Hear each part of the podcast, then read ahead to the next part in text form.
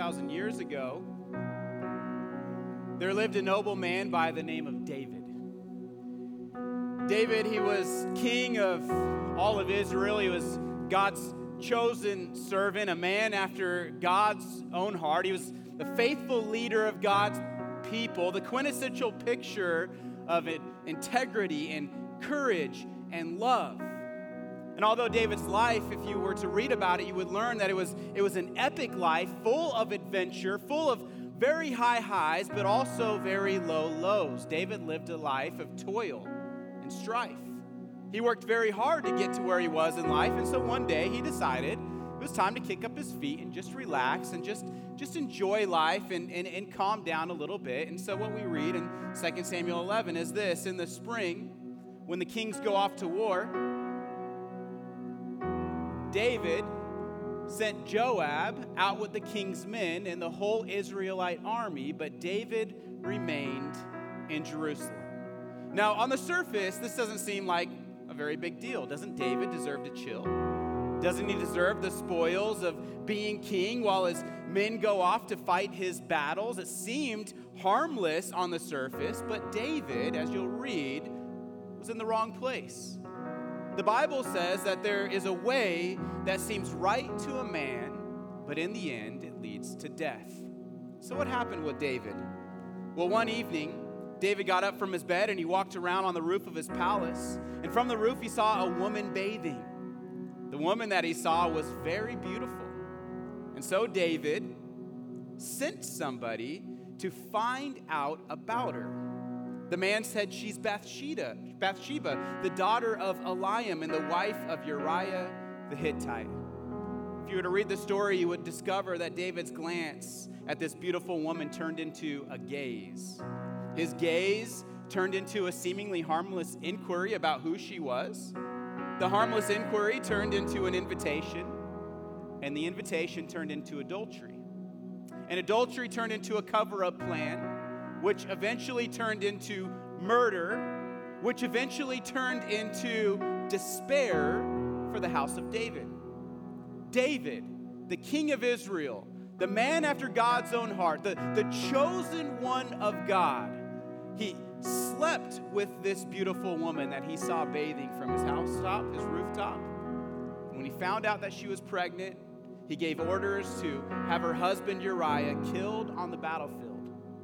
And so while Uriah and all Israel were at war fighting for God's people, David was at home conspiring how to cover up his sin. I don't think it's any secret that a little sin goes a long way.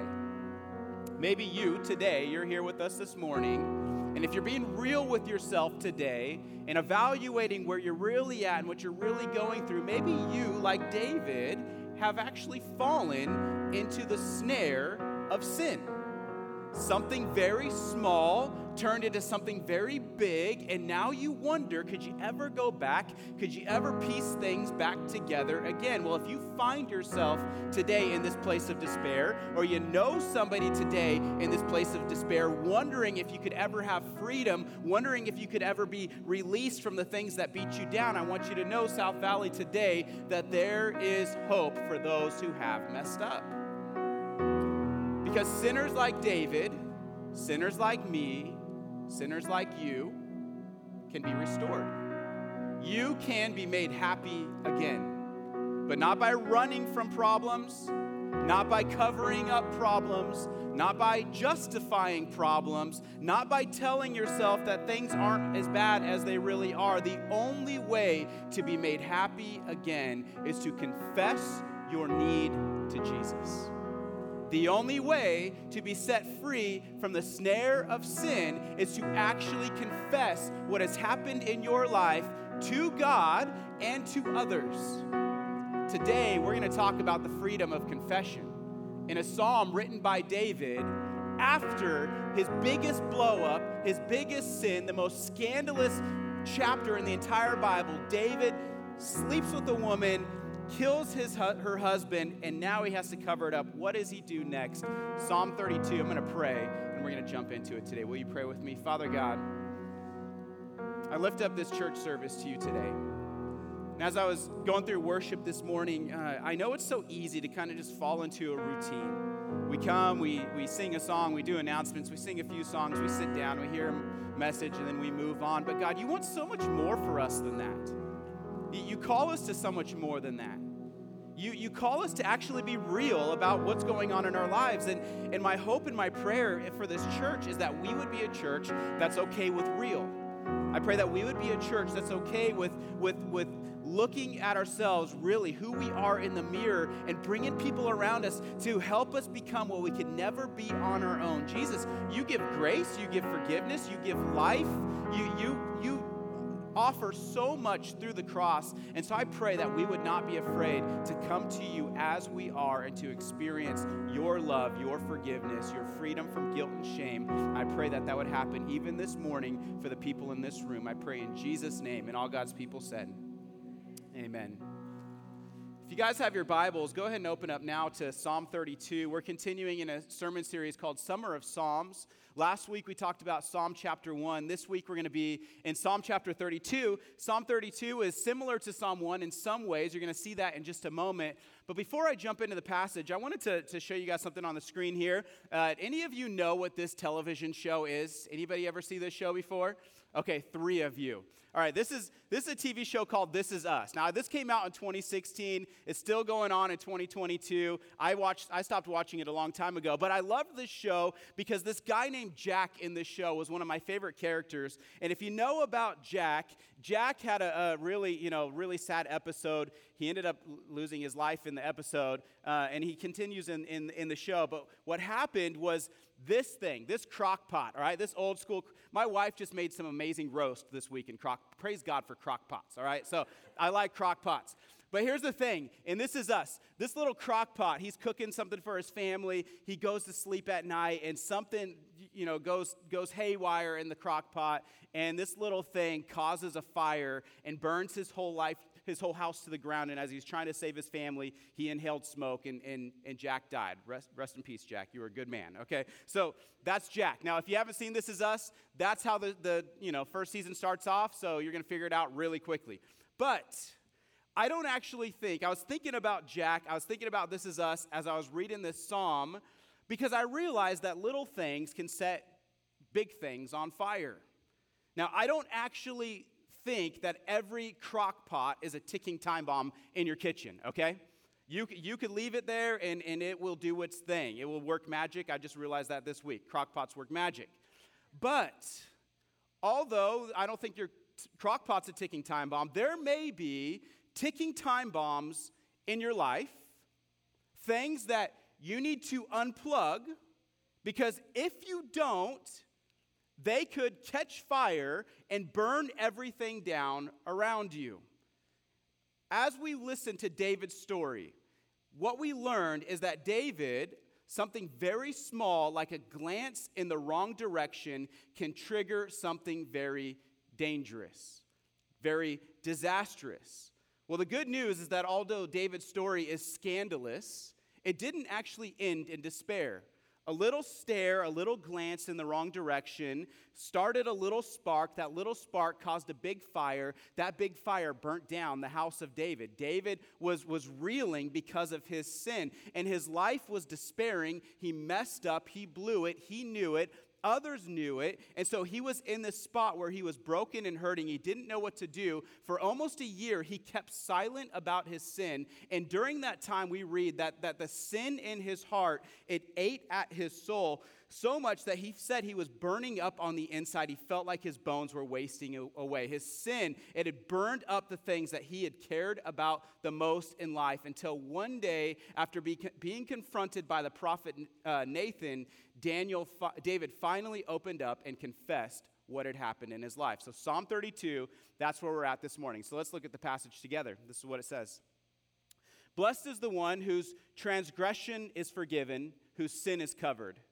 Blessed is the man against whom the Lord counts no iniquity, and in whose spirit there is no deceit. For when I kept silent, my bones wasted away through my groaning all day long. For day and night your hand was heavy upon me. My strength was dried up as by the heat of summer. I acknowledged my sin to you, and I didn't cover my iniquity. I said, I'll confess my transgressions to the Lord, and you forgave the iniquity of my sin. Therefore, let everyone who is godly offer prayer to you at a time when you may be found. Surely, in the rush of great waters, they shall not reach him. You are a hiding place for me. You preserve me from trouble. You surround me with shouts of deliverance. Now, you're going to notice I gave you a piece of paper this week with the passage on there and a little bit of information on the notes today. My encouragement through the summer of Psalms is to mark up either your Bible or that piece of paper, okay? So, as we're studying passages together, if there's something that stands out to you, circle it underline it, write a note next to it. Look for words that are repeated. Look for words you don't understand that you need clarity on. Interact with the text because I want us to not just hear the passages, but know the passages deep down in here. So, Psalm 32. This psalm describes the restored happiness of broken sinners once they confess and repent of their sin. That's Psalm 32. If you are a broken sinner and you confess and repent of your sin, did you know that you can be happy again? Can I get an amen? God restores broken sinners. Psalm 1 was about the blessed path. Psalm 32 is, a, is similar to Psalm 1 because instead of talking about the blessed path, it talks about a different kind of path. He says, Blessed is the one whose transgression is forgiven, whose sin is covered. So last week we covered Psalm 1. This week it's Psalm 32. They're juxtaposed with each other because both Psalms share the same opening word, the same opening line. We looked at this last week with Psalm 1, and it's this Hebrew word, ashrei. Now, ashrei, ashrei means blessed or happy or how happy. Psalm 1 says, Blessed is the one who walks God's path. Psalm 32 is, Blessed is the one who sins but is forgiven. So, uh, ashrei means uh, how happy. It also described a, a heightened state of happiness uh, the, and the joy and joy implying very favorable circumstances and enjoyment. So, the, the, this is the very first word of the book of Psalms. It sets the tone for the entire book of Psalms. And, and what we learn is that Psalms is an instruction manual or guidebook along the path of happiness. Here's why I want to show you this the message of Psalm 1 Happy is the person who remains on the right path. And so, what the message basically is, is that the person who does things God's way will live a happy life. They read their Bible, they live a righteous life, they take no pleasure in the wicked. As I read Psalm 1 and as we studied it last week, some of you are probably thinking like that's that's who I want to be. I want to be like the strong and sturdy tree of Psalm 1, someone who, whose life is rooted in God, faithfully growing. But here's the thing if doing everything the right way is the only path to happiness, then I think most of us can expect a miserable life, right? If doing everything the right way all the time is the only way to the blessed life, to the happy life, then if we're being honest with ourselves, most of us are like, man, well, count me out. I can't do that.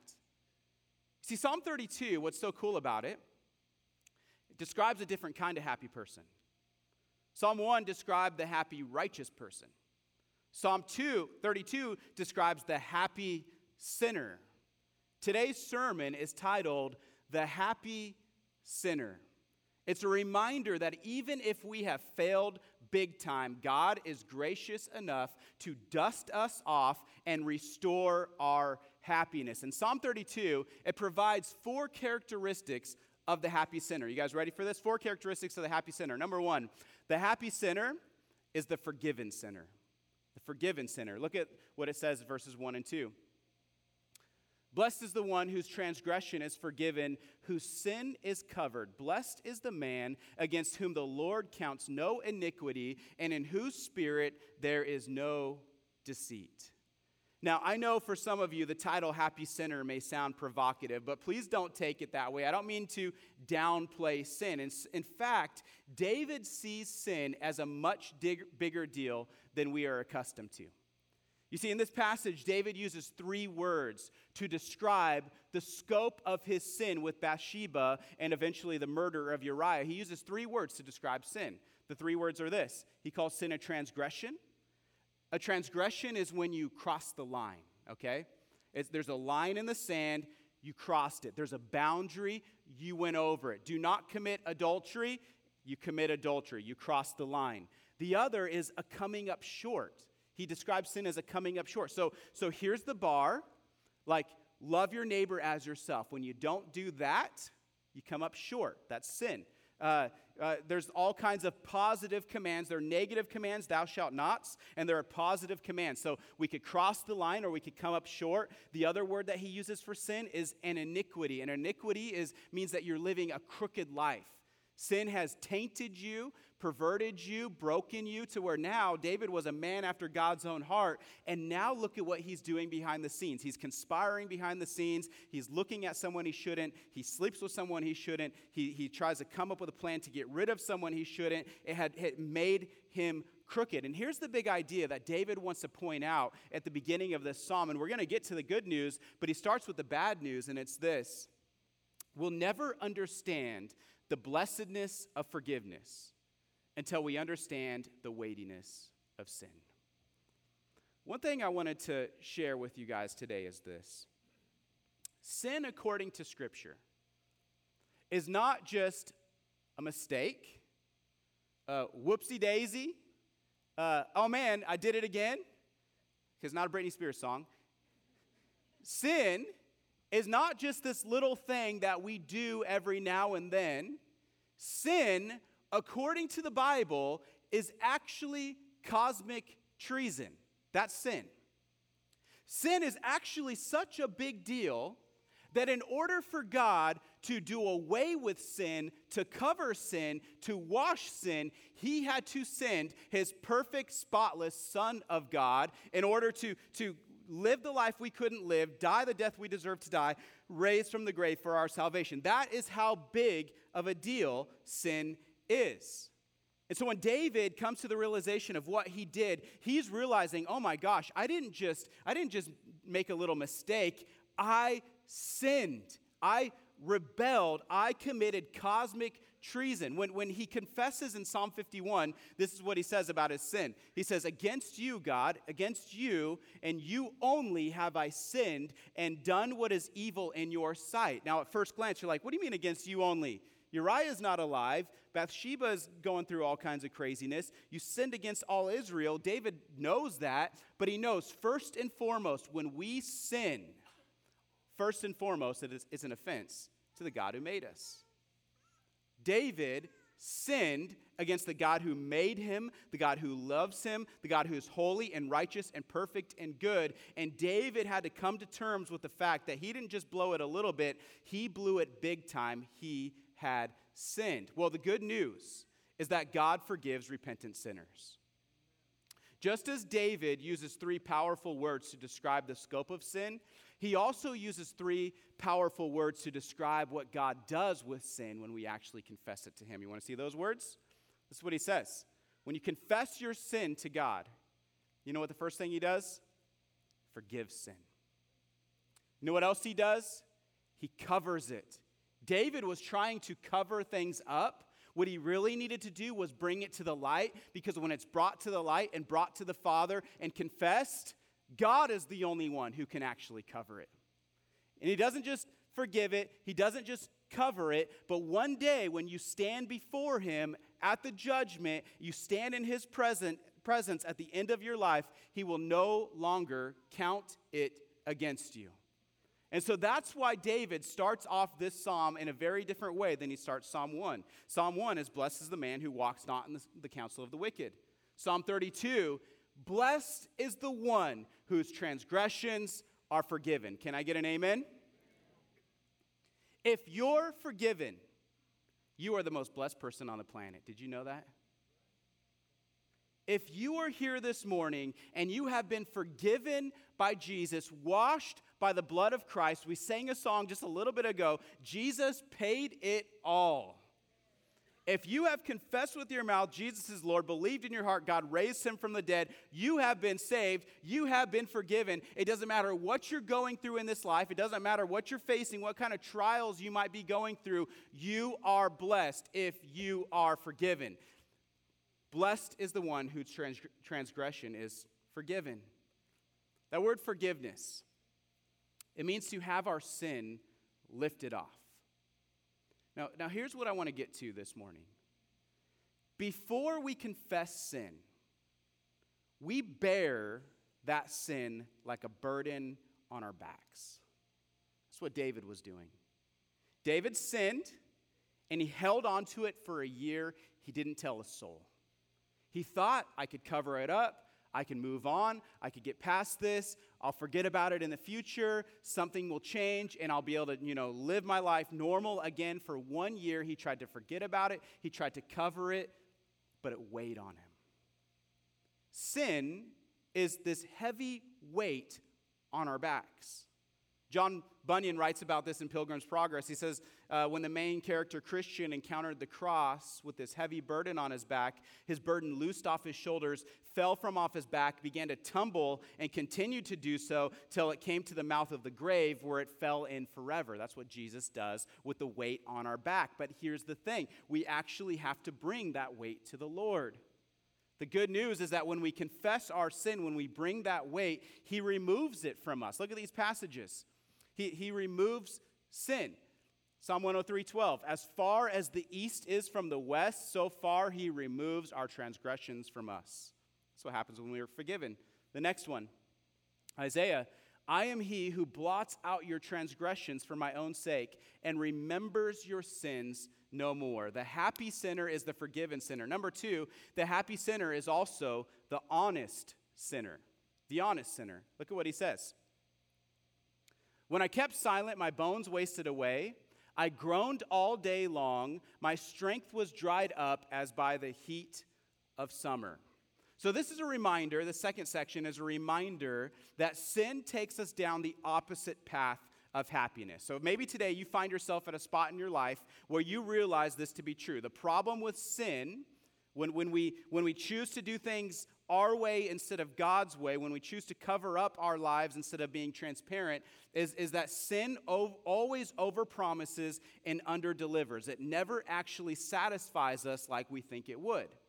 And so the problem then with unconfessed sin is that it pokes and it prods and it haunts the individual. Now, this makes me think of something that happened when I was 17. When I was 17, I broke my ankle uh, riding bikes with my friends.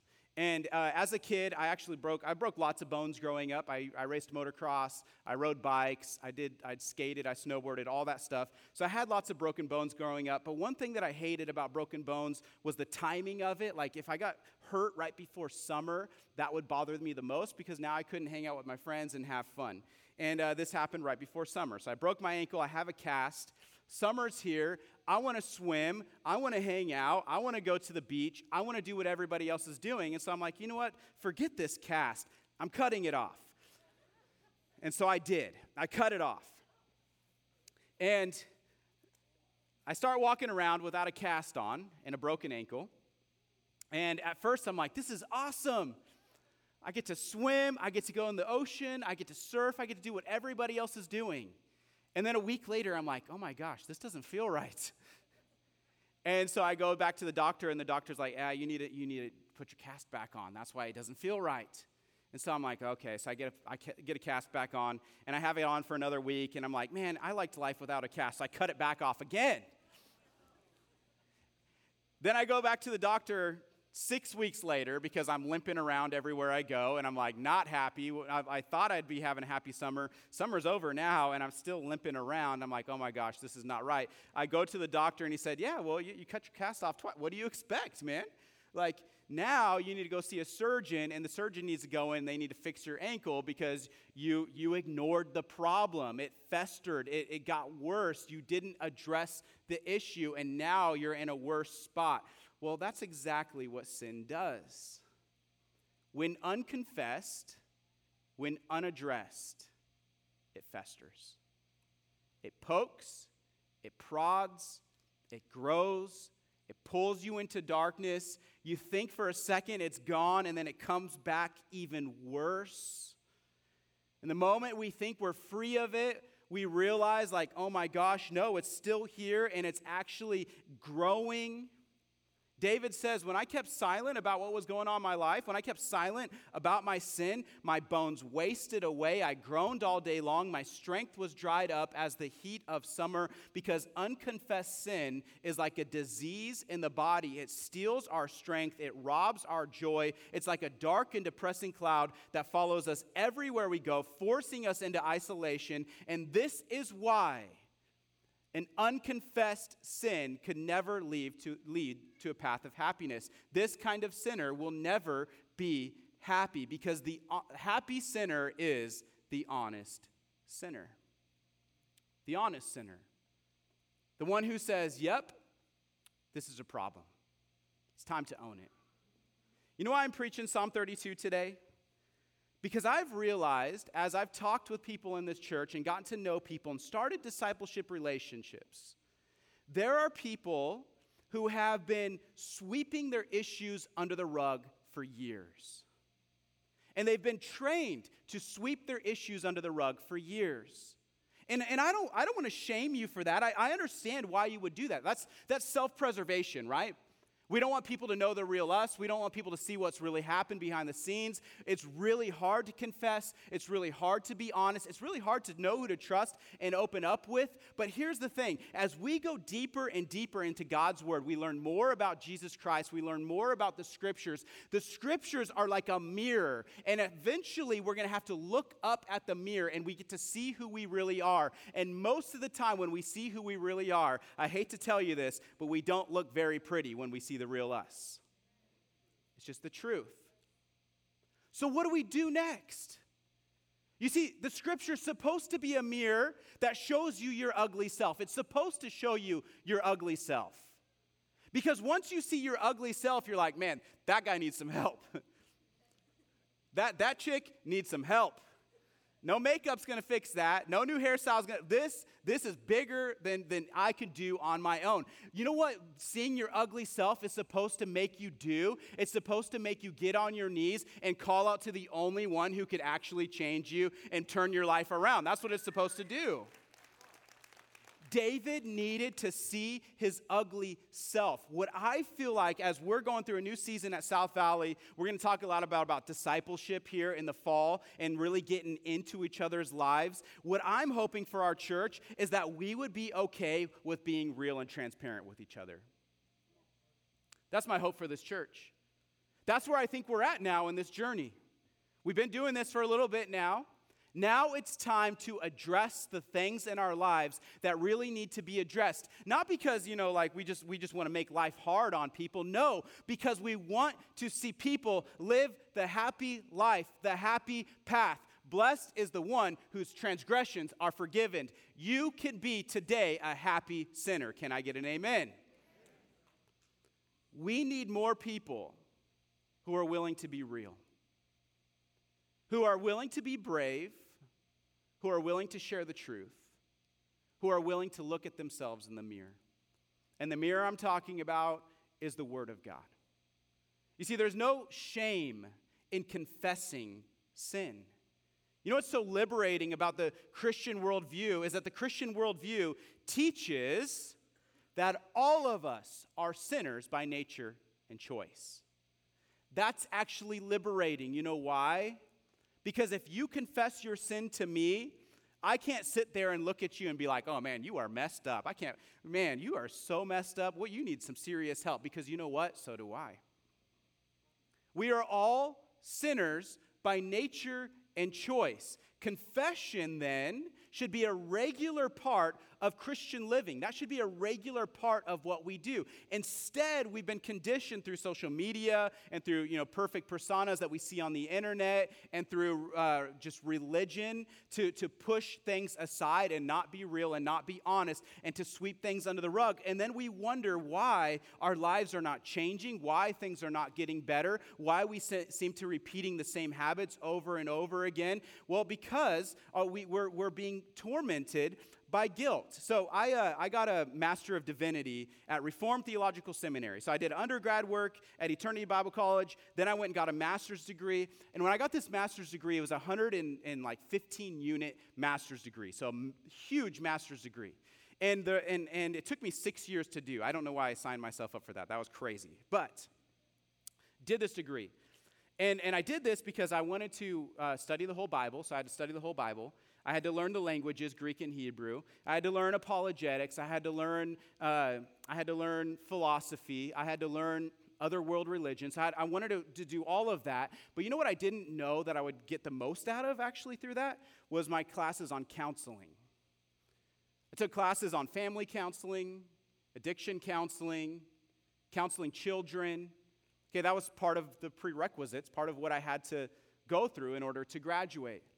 And, and one thing that I learned about counseling, one thing that I learned about people, is that guilt, when guilt grabs a hold of our lives, guilt forces us to do self destructive things. A lot of the self destructive behavior in our lives, if we were actually to get to the core of it, is, is, is spurned on by guilt.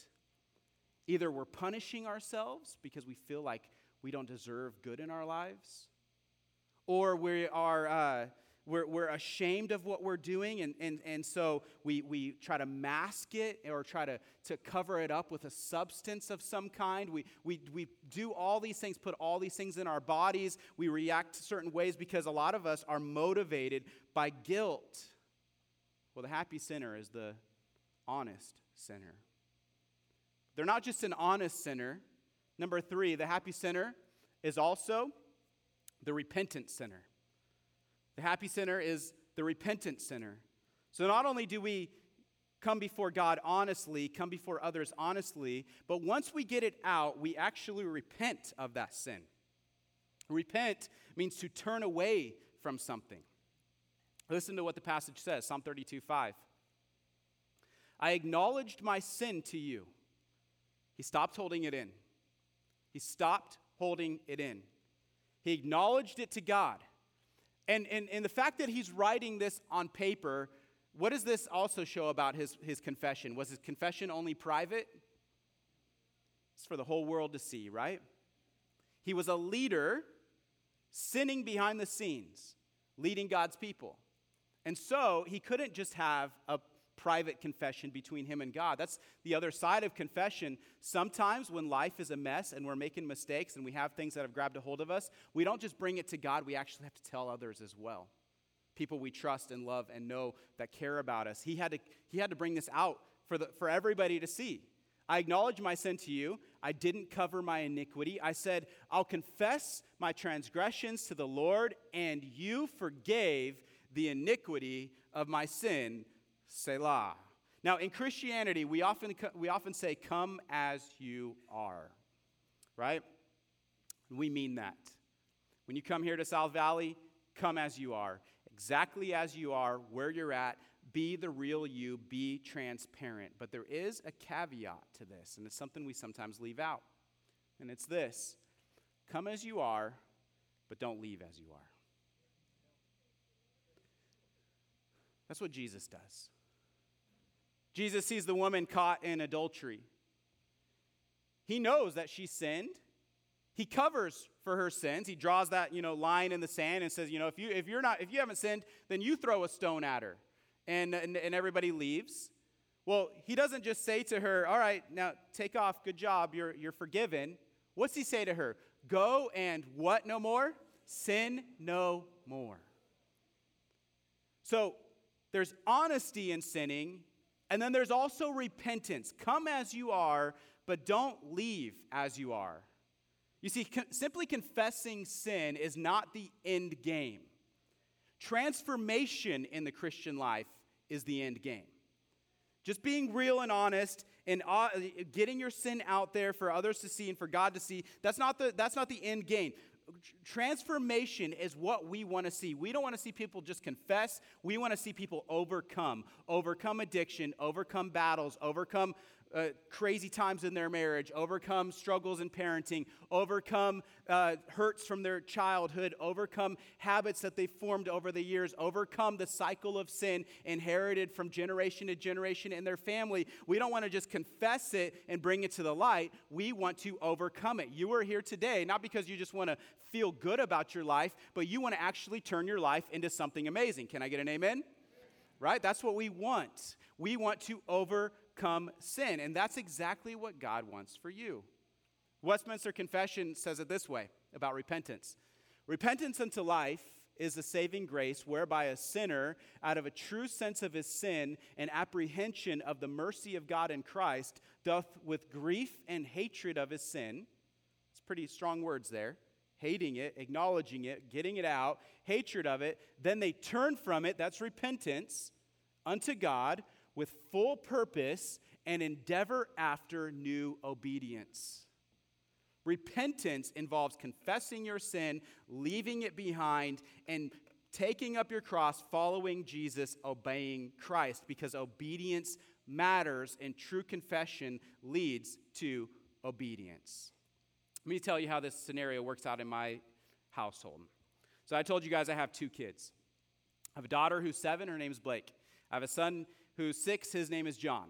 Now, let's just say, you know, hypothetically speaking here, that my kids get into it, and uh, this is all hypothetical, of course. This didn't happen yesterday or anything. Um, they get into it over something I don't even know what it is because I'm doing my own thing, and uh, and I look in the corner of my eye and I see uh, Johnny tackles his sister. Okay, let's just the hypothetical.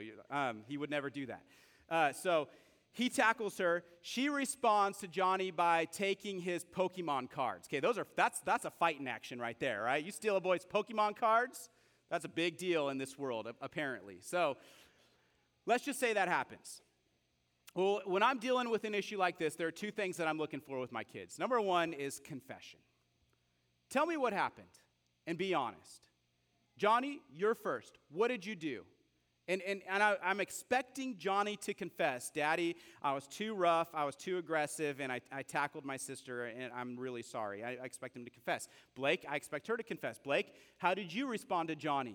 Well, I took his Pokemon cards. But what if I just stopped there with my kids? Like, all right, good job, guys. Now, peace out. Go have fun.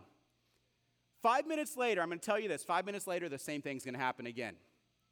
Because I don't just expect confession from my kids, the next step I expect for them is obedience. So, Johnny, thank you for telling me the truth. Now you're going to go into timeout and you need to go and apologize to your sister. And I want to make sure you never do this again. Thank you for telling me the truth, but there are consequences and, and you need to go and apologize. And Blake, I, I don't, I, next, I don't know what I did with Blake this time because maybe he deserved to get his Pokemon's card stolen. But Confession, obedience. That's parenting, right? Confess, obey. That's walking with God. Confess, obey. That's being a Christian. Confess, obey. Get it out, live a new life.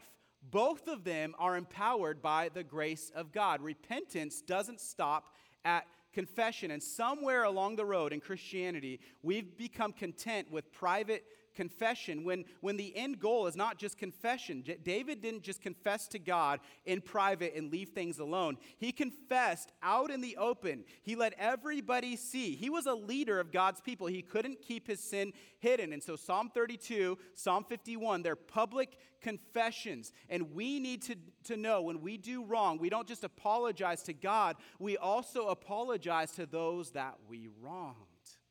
That's part of healing.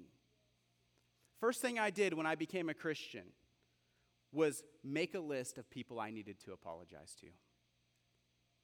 And half of those conversations went really well. Half of those conversations, the people said, I never want to talk to you again because I had made some major mistakes before knowing Christ. But that's part of healing. That's part of confessing. That's part of growing. That's part of leaving the past behind. Bring it to God and bring it to the appropriate people in your life. We need to commit to doing whatever it takes to get rid of destructive patterns, destructive behaviors, and sometimes that means sharing not with just God, but with the people around you. Come as you are, but don't leave as you are. And finally, number four, the fourth characteristic of the happy sinner is that the happy sinner is the delivered sinner. This person is forgiven, this person is honest, this person is repentant and you know what happens at the end of the day in this person's life? If they do all three of those things, they are then finally and fully delivered. Are you looking for deliverance today, South Valley? Are you looking for deliverance from something small? Are you looking for deliverance from something big? Do you know somebody in your life that needs deliverance? Deliverance is a process. Being forgiven, being honest, being repentant, then you're delivered. At the end of this psalm, David was finally and fully delivered. This is what he says. Therefore, let everyone who is godly offer prayer to you at a time when you may be found. Surely, in the rush of great waters, they shall not reach him. You're a hiding place for me. You preserve me from trouble. You surround me with shouts of deliverance. David's conclusion at the end of this psalm, and the reason he's writing this psalm in the first place, because he has a question for everybody listening, and it's this What are you waiting for today? What are you waiting for? You, you know that deliverance is out there. You know that you can put your sin in the past. You know you don't have to live with the guilt anymore. You know you don't have to take up the same habits that others before you have taken off. Don't hold off. Don't wait till it's too late. Do it now. He talks about the great waters overcoming a person in this passage. And the great waters that he's referencing here are the waters of judgment. And so, what he's saying here is this be delivered while there's time to be delivered. Because at some point, the great waters are going to build up and they're going to crash over you, and it's going to be too late. At some point, you don't get another chance. At some point, you, you, you, you made your bed and now you have to sleep in it. But while there's breath in your lungs and while there's an opportunity to change, if, if you, can, you can ignore things for the rest of your life and just continue like you are and, and think that you're actually going to be happy inside, or you can choose the path of true happiness by being a delivered sinner and being real with God and getting on track with God and allowing Him to do in you what you could never do on your own. And so, if sin is robbing you of joy today, be delivered today. Don't wait for tomorrow. Don't wait for next Sunday. Don't wait till after this vacation where things are going to get a little buck wild for a week and then you'll come back and repent. Do it now. Address the needs in your life now. Mommies, your kids need you to address the needs in your life today. Daddies, your families need you to be real about the issues in your life today to get healthy with God, to get healthy with them today. Friends, Family members, today is the day to get right with God, to get right with others. Stop putting it off another day. Stop ignoring it because as long as you ignore it, your bones will waste away, as in the heat of summer, as David said. You will waste away under that dark cloud of sin, and that guilt will drive you to do crazy, ridiculous things as you try to live and cope with the things of the past, when in reality, the past can be dealt with in one swift moment through confession confession to Jesus Christ, Jesus forgives sinners. He wants to forgive you today. So, in conclusion, stop justifying sin, stop justifying the sins of others. If we want to be real with God, we have to be real about our sins. We have to be real about the sins of others. No longer justifying it, no longer making up excuses for it, being honest, looking in the mirror. Number two, confess your sins to God and to someone you trust. Now, this added line here is the real challenge today. It's time to get it out. It's time to be real about that thing that's haunting you and get it out. Tell your wife, tell your husband, tell your kids, Tell someone you trust. Tell your pastor. Tell somebody. Get it out. Don't let the guilt haunt you anymore. Confess your sins to God and to someone you trust. Choose to obey. Walk the Psalm 1 path of obedience, the path that leads to, to blessing. Walk that path. And when you fall off the path, get back up again by confessing to God, confessing to others, choosing to obey. That's the Christian life. Doesn't mean you're going to be perfect the moment you confess. I mean, you're still a work in progress, which leads to the final point. You need people around you. This is my goal for South Valley in the fall. South Valley in the fall is going to be a church that has people surrounded by people. That's who we're going to be in the fall. So, all our plans for this fall are to surround each other with each other. Okay, we want to be a group, a church where we're not doing life alone. As I'm getting to know you, I'm seeing that things are rising to the surface. This is good. This is the Holy Spirit at work. This is us addressing needs in our lives. Praise God for that. That's nothing to be ashamed of. That's exciting stuff. We've gone through hard things. You guys have gone through trauma as a church. You guys have gone through trauma in your own lives. Things are coming to the surface. I've gone through trauma in my life. Things are coming to the surface. Now it's time to work out these things with others. And so this fall, my challenge to you is going to be to join a group, a rooted group. We're going to start lots and lots of groups throughout the fall. We want to see everybody in a group because this is where growth happens when you're rubbing shoulders with other believers. So you could sign up for that today because we might only have limited room for that. So check that out on the Church Center app. And so we're going to close with a song. And here's our here's our tendency. Song starts, we start looking at the watch we start thinking about our food and we check out. That's not what God wants us to do today. I want to give you three or four mo- three or four minutes. Some of you are like, "What? Four more minutes in service?" Yes. Three or four more minutes in service to talk to God. We're always so quick to leave these things behind. Sometimes we just need to we just need to talk to God. It, the word was preached. Whether or not this was, you know, my best sermon, that doesn't matter. What matters is that the word was preached. You guys heard the word, I heard the word. God spoke to us through his word. Something stood out to us. The Holy Spirit said something to us. What are we going to do about it? Take this time in this final song to talk with God. Don't be in a rush to go. Talk with God. We're always in such a rush. We need to slow down and ask Him, What do you want me to de- do today? Maybe it's time to have that honest, honest conversation. Maybe it's time to call a counselor. Maybe it's time to stop doing Christianity alone. Maybe it's time to confess and believe in Jesus for the first time. Whatever you need, I'm going to give you a song right now to process it, and then I'm going to come back up to dismiss you. So let's pray and let's sing one more song together. God, I know that today is a very different service. You're prying into our lives, and that's not fun. But you do it because you love us. You see what destruction sin brings upon our families, upon our mental health, upon our joy and happiness and, and, and well being. You see what it does.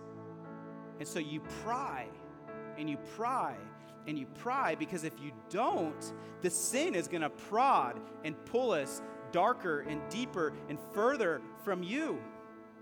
And it's going to cause us to do things that, that we, we regret. We're going to hide. We're going to do weird things out of guilt. We're going to make irrational decisions. We're going to take up nasty habits. We're going to do all these kinds of things that just bring us further into isolation, hurt us even more, hurt our families even more. And so you are screaming at us today to stop and to finally be real and to look to you and to own up to it. We're all sinners. We don't have to be ashamed. We don't have to hide. We don't have to fear. We can be real. We're sinners by nature and choice. I am, all of us are. We can confess and be real. Help us to be courageous today, to make an end to this pattern in our lives today today to finally be free. I pray for your freedom right here, right now, even in this final song. Break through, make us free, set these chains free, give us life through your spirit. I pray in Jesus' name.